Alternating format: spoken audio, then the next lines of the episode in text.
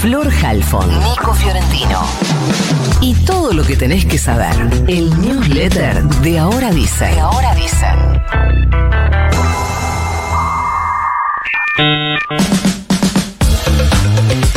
Ayer dijimos que hubo robos tipo saqueos en supermercados de algunas provincias y que hubo detenciones que dieron para investigar si esto no era un armado para desestabilizar.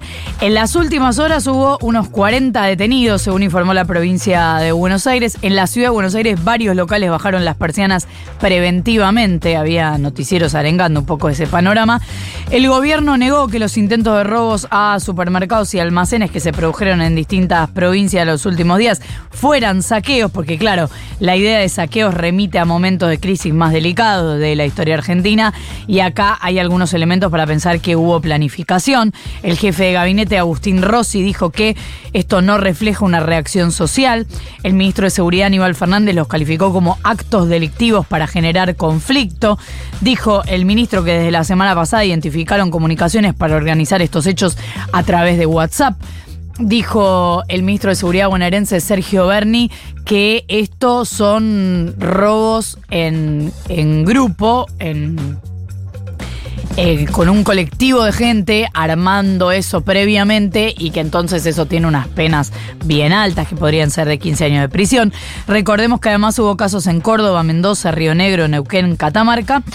Y salió a hablar la política. La vocera de gobierno, Gabriela Cerruti, dijo que hace varios días en redes los libertarios están arengando estos episodios, incluso con videos de otros tiempos de la Argentina. Javier Milei retuiteó todo sobre este tema y puso es trágico volver a ver luego de 20 años las mismas imágenes de saqueo que veíamos en el 2001.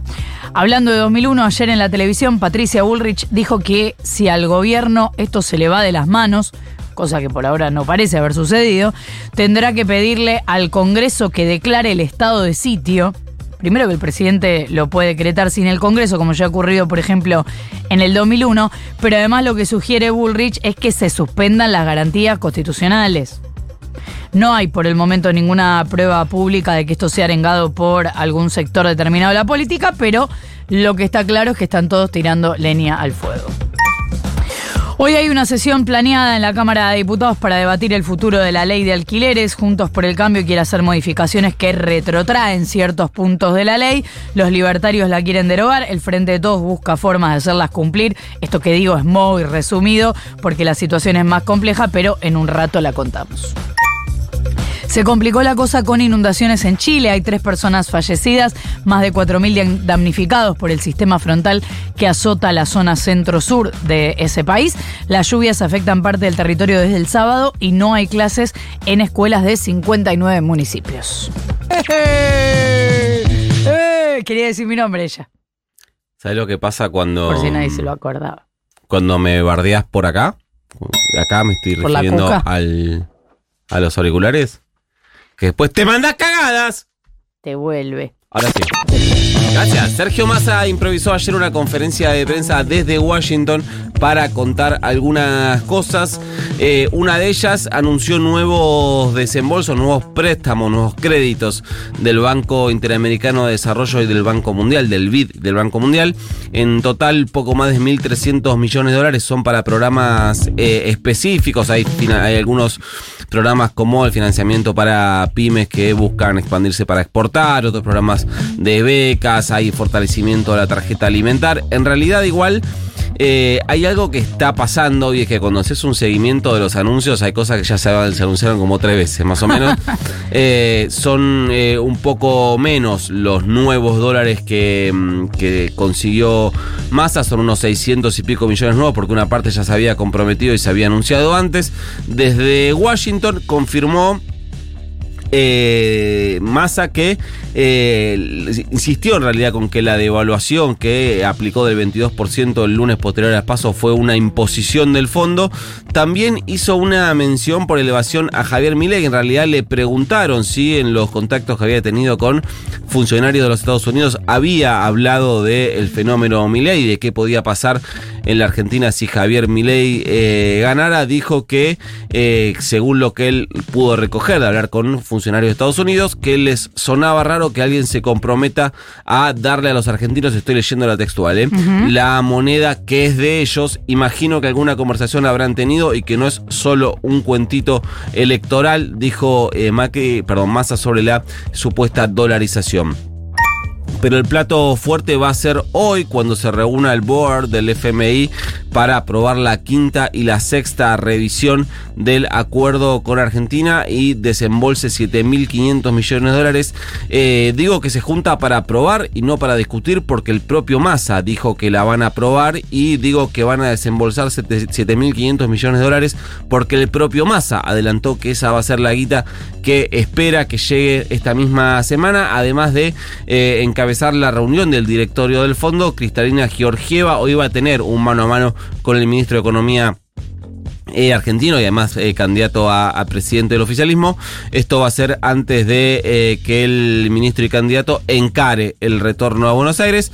Lo que también confirmó Massa es que parte, algo que se sabía igualmente, pero ya lo ratificó, es que parte de esa guita se va a destinar para cubrir los préstamos puente que había tomado con la CAF y con el gobierno de Qatar, que nos prestaron guita para pagar al fondo básicamente, y además confirmó que una parte de la guita que va a mandar el FMI va a ser en yuanes, ya que la Argentina, recuerden, le había pagado con la, con la moneda china parte de los pagos de junio y de julio, manoteando el swap que tiene la Argentina con China, así que medio. Ah, sí que me pagaste con yuanes. Toma, yuanes, como era pagar un chilo con caramelo.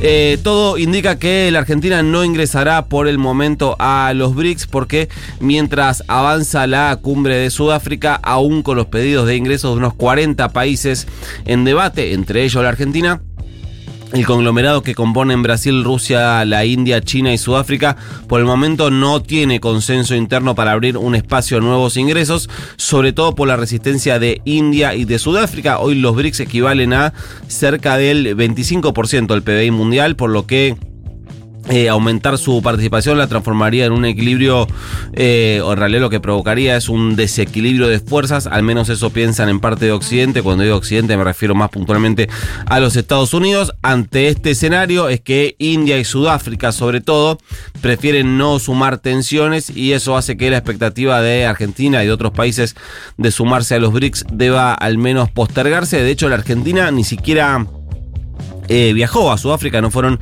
ni el presidente Alberto Fernández ni el canciller Santiago Cafiero.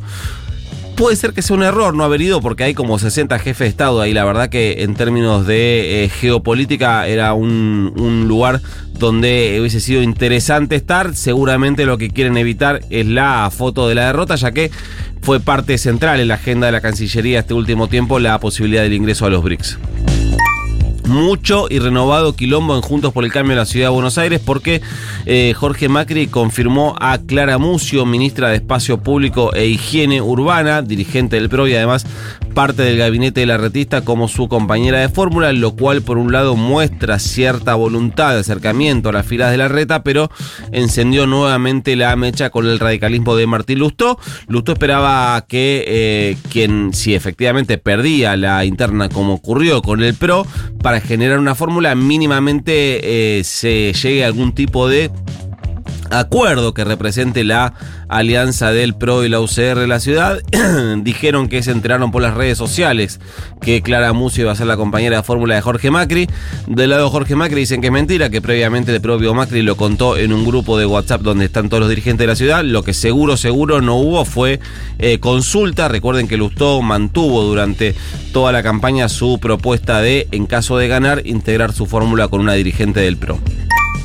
Por último, y hablando de dirigentes del PRO, otro frente que se le abrió a la reta fue la renuncia de María Migliore al Ministerio de Desarrollo Humano y Hábitat de la ciudad, presuntamente por diferencias con el propio Jorge Macri, eh, o al menos así lo informa hoy el diario La Nación. Migliore es una eh, funcionaria joven muy cercana a la reta, era un poco el puente de eh, la reta con los movimientos sociales y con los curas eh, villeros. Eh, su salida se va a terminar de oficializar hoy cuando haya reunión de gabinete, ahí se va a anunciar al resto, pero lo que queda claro de confirmarse es que la transición en el gobierno de la ciudad ya empezó y que Jorge Macri ya se empieza a probar el traje de jefe de gobierno, aunque todavía no ganó las elecciones. Le- ¿Quién va a reemplazar a Migliore? Es el pastor evangelista Gabriel Raida, actual número 2 del ministerio. Raida es muy cercano a Jorge Macri, de hecho lo acompañó en varias eh, recorridas durante la campaña. ¿Mandamos el newsletter? Mande nomás. Se va. You've got mail.